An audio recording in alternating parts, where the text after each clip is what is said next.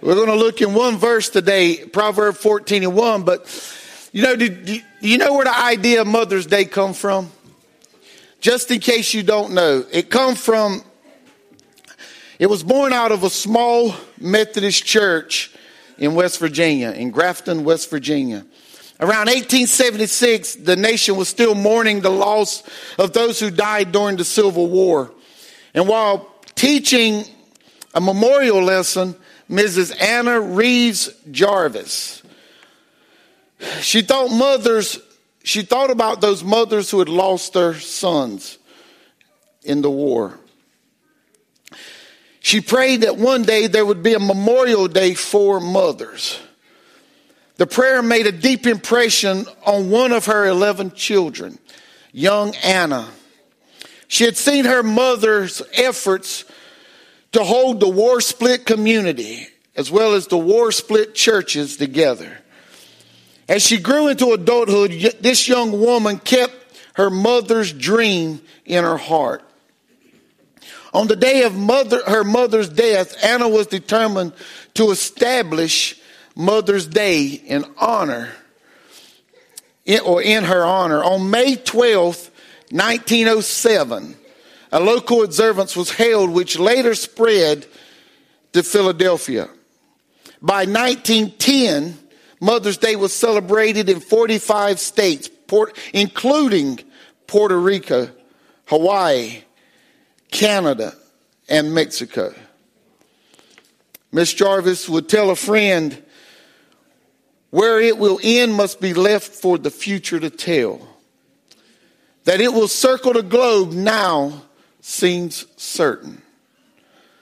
On May 8th, 1914, President Wilson designated the second Sunday in May as Mother's Day for displaying the American flag and for the public expression of love and reverence for the mothers of this country. For all true mothers, for their unconditional love that they give. It's no wonder God tells us throughout Scripture to honor your mother. Ephesians 6, 1 through 3 says, Children, obey your parents in the Lord, for this is right. Honor your father and mother for the first commandment with promise, which is the first commandment with promise, that it may be well with you and you may live long on the earth. Exodus 20 and 12. Honor your father and mother that your days may be long upon the land which the Lord your God is giving you. Deuteronomy 5 and 16. Honor your father and mother as the Lord your God has commanded you that your days may be well with you in the land which the Lord your God is giving you. And Deuteronomy 27 and 16 says, Cursed is the one who treats his father or mother with contempt. And all the people shall say, Amen.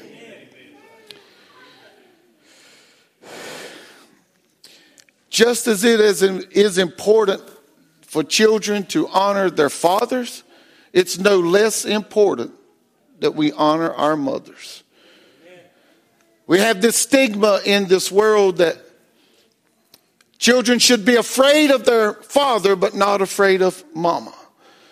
I venture to, that most of us got more discipline from mama than we did daddy. Daddy stuck Say yeah, amen. Daddy stuck. But if mama had to discipline us more than daddy, I hope we've grown out of that to where we're honoring mama as much or more than we honor daddy. I I'm one of those. I could say what I said because I was one of those. Mama had to holler at me a whole lot more than daddy did. But mothers deserve the honor of their children. Not because they're just mothers, but because the Lord said so. And that's reason enough. When we look in this text, what we want to spend time thinking about for a few moments is the is mothers who are wise, wise women. And this passage, this one verse gives us some instruction. In 14 and 1, the Bible says, The wise woman builds her house, but the foolish pulls it down with her hands.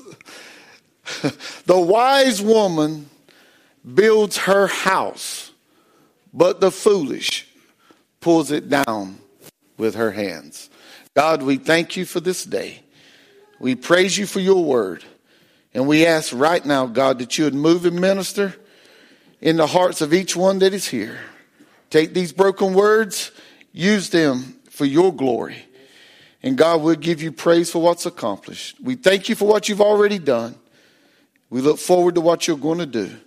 And if there's one who don't know you for the forgiveness of sin, one that doesn't have a relationship with you through your son Jesus Christ, or if there's one in a backslidden condition, Oh, what a wonderful day to give their heart to you or to commit their life to you. God, we, we thank you for loving us. We thank you for mothers, for it was through a mother that your son came into this world. God, we thank you. We love you. We praise you. In Jesus' name we pray.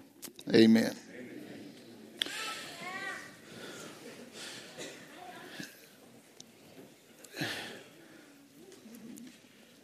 You know what I'm, I'm learning more and more is that those who are wise prepare for what's important daily. Every day is a new day. And if we're wise, we're preparing for that day. They arrange their priorities and are careful not to neglect the things that matter most. I don't know if you struggle with that, but there are times when I really struggle with prioritizing my day to day activities.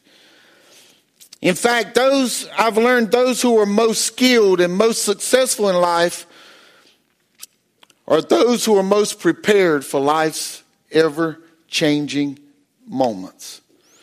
And these moments come daily. This verse here helps helps us to see very clearly that a wise mother must be focused and unwavering in this troubled world that we're living in. So, what this proverb teaches us in this one verse is that wise mothers build homes. The wise woman or the wise mother makes her home her priority. I've already lost some of you. Just stay with me. She makes the home her priority. Her primary focus is her family. The word build in this passage, it doesn't have anything to do with using a saw, a hammer, or nails. Instead, it refers to the woman or the mother taking the initiative to make her house a home. Every house that's built is not a home. It takes some intentionality for you to live in a home.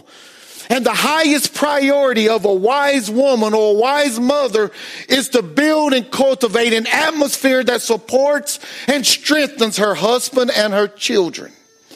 God Himself ordained the role of wives and mothers. I didn't fix it. There's not a man in here that fixed it. But God ordained this is the role of a wise mother or a wise woman. Genesis 6, oh, 3 and 16 says this. To the woman, he said, I will greatly multiply your sorrow and your conception. In pain you shall give forth children. Your desires shall be for your husband, and he shall rule over you. Now, right now, some of you are thinking, Preacher, you're reading from the Old Testament. Well, that's fine. That's fine. Hold on. The New Testament has something to say too. 1 Timothy 5 and 14, the Bible says, Therefore I desire the younger widows, marry, bear children, manage the house, give no opportunity to the adversary to speak reproachfully. Titus, Paul says the Titus in 2, 4 through 5, that they admonish the young women to love their husbands, to love their children, to be discreet chaste, homemakers, good, obedient to their own husbands, that the word of God may not be blasphemed. Now, I know some of you mothers, some of you wives, some of you women and girls are, are thinking, Oh, you're crazy. I, I get that. I know this is not popular, but this is God's word. What's important is that we read, that we not read into this the wrong way. This isn't about what I think. This isn't about what you think. This is about God. And this is about submitting to God. Now let's keep in mind these, uh, uh, some things here. Let's keep in mind that God is not saying that the husband should not be involved in building the home. We never find in scripture where he says that it's left to the women only and the husbands are not involved. As a matter of fact, this, this doesn't mean that women shouldn't work outside of the home. It doesn't mean that they should, that they shouldn't have roles in local government. It doesn't mean that. What it does mean, according to scriptures, is that the primary role of the wife is to care for the home. And according to the scriptures, the primary role of the husband is to provide for the home. Now, I want you to understand this, husbands. Our primary role is to provide for the home. Now, I get it. Some of our wives are more educated than we are. I get it. Some of our wives have different degrees than we have. Some of our wives may be doctors, some of them may be lawyers, some of them may be practitioners, and they make more money than us. I get that. But we are to be a provider for the home, which means if they're going out to work, we are to provide everything that they need to so that they're able to really uh, hold on to their role and make their home their primary focus. That means sometimes we got to wash dishes. Sometimes we got to cook a meal. Sometimes we got to mop the floor. Sometimes we've got to vacuum the carpet. Sometimes we've got to do the dusting. Sometimes we've got to wash clothes and put them away. We've got to do whatever it takes to make it possible for the role of the wife to be taken care of in the home. I want to tell you, if we expect to go to work all day and come home and do nothing, and our wives go to work all the day, come home and do everything in the home, including always feeding the children, then we're highly mistaken. In order for the wife to desire this, in order for the wife to desire that her primary role be to take care of the home, we got to provide her every opportunity to be able to do that. That's our role. You feel better, women? As actually, First Timothy says in 5 and 8, but if anyone does not provide for his own, and especially for those of his household, he has denied the faith and is worse than an unbeliever. in other words, he's saying if you're too sorry to provide for your home, don't stand up and say you're a man of faith because you don't have faith in God, because you don't have faith in God's word. And the only way we can have faith in God is to have faith in his word because his word tells us who he is. His word, we, we know, we can look out in nature and know that there is a God, but we got to get in His word to know who He is. Now, though these are the primary roles of the husband and wife, these roles are not exclusive. As a pastor of this church, as a pastor of Reedy Branch, my primary role is to feed the sheep. In order for that to happen, I must give time to the study of God's word and I must give time to prayer. But that's my primary role. It's not my only role. It's not the only thing that I can do. It's not the only thing that I am called to do. It's not the only thing that's instructed on my job description to do. Because I'm not only supposed to be prepared to declare God's word, but I've got to love and affirm without bias or prejudice. I've got to provide counsel to members and non-members and keep confidentiality. I've got to serve as an administrator of the church programs and ministries. I've got to work with committees and organizations and boards to develop and implement programs of ministry and mission. I'm to represent the church to visitors and others who might come in contact with the church. I'm to visit the sick and the elderly and bereaved and to maintain and to maintain contact with membership as a whole. To, I'm to be active, actively involved in our association and our state convention as well as our Southern Baptist convention. Uh, all of these are roles that I play as the pastor, but the primary role is to be prepared to share the gospel. So listen, what what they're saying here in the in the scriptures is the primary role of the wife. Is to take care of the home. In other words, if your job is stressing you out so much that you can't take care of the home, find another job. If your husband is stressing you out so much that you can't, that you're just too tired to do anything, get on your knees and pray that God will fix him. Don't pray him out of the house. Just pray God will fix him.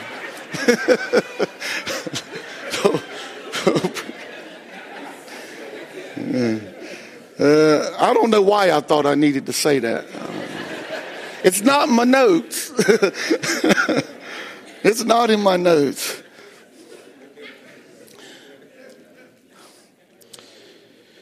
Mother, scriptures aren't saying that you can't have a successful career. They're not saying that you can't be involved in local government. What they're saying is that it should not take the place of your role in the home. So, in other words, if you're not a mother, don't become a mother thinking lightly of the duties. I, I understand there's burning desires in some men to have children. But before you have children, you, you do your homework and you know what your role is to those children and to that wife who's going to have those children for you. Girls, listen, do your homework and know that I'm prepared to be the mother that God would have me to be. Don't be concerned about being the mother that your husband would have you to be or that your mom and daddy would have you to be. Be more concerned about being the wife that God and the mother that God would have you to be. You'll go a lot farther with that. Why is this important? We're getting ready to close. Why is this important? When most people think of the home, they think of mothers. Before they ever think of a man, they'll first think of the mother. It's mothers who light up the home. It's mothers who holds the home together. One writer said it's the mother's heart that keeps the family together and the home alive, pumping love, comfort, and joy into her family. And she is the beauty that decorates it. Man, is there a man in here that'll disagree with that? It's the mother who puts her family ahead of herself. Man, you've heard it said. You've probably said it yourself or you've thought it. You know, it comes to no big surprise to us. I don't know why it should, but it just doesn't come to a big surprise when a man ups and leaves his family. That ought to shock us to the core of who we are. But it doesn't. But I tell you what does. If a mother gets up and just walks away from her children, it messes with our heads so that we talk about it for year on end. We never forget that. Well, I wish we'd hold our fathers and our husbands and our men accountable as much as we do our women.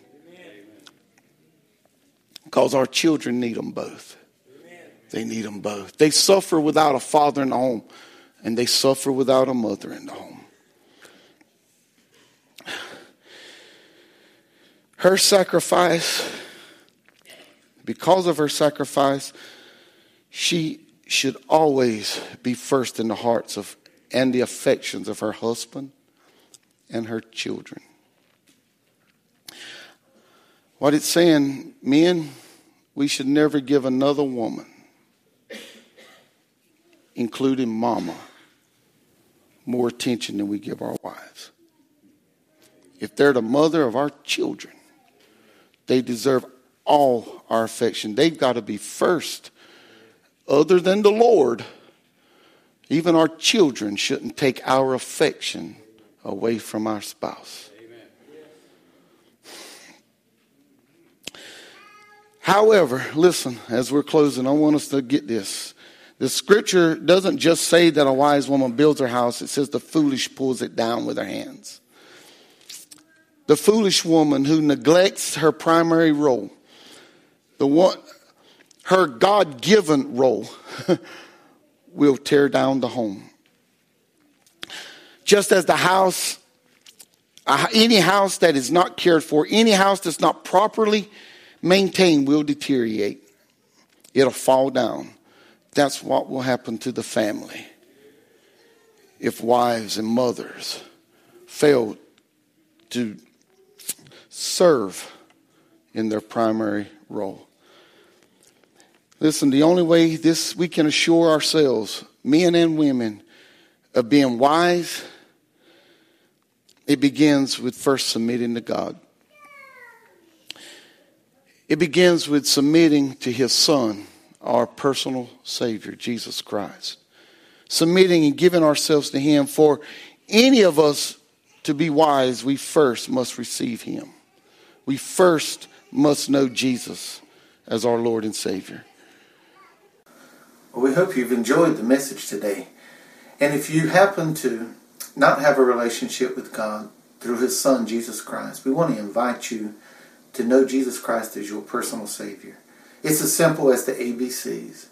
If you would admit that you are a sinner and that you are in need of a Savior and believe that God sent His very Son, Jesus Christ, to come to this earth to be the sacrifice for our sins and that He died for our sins and He arose on the third day. And then if you would confess Him as your Lord and Savior, you can be saved. You must believe this with all your heart, and you must be willing to serve Him. If you are, all you have to do is talk with Jesus. You don't need a preacher, you don't need a church to get saved. But if you get saved, find yourself a Bible believing church. And I believe God will richly bless you.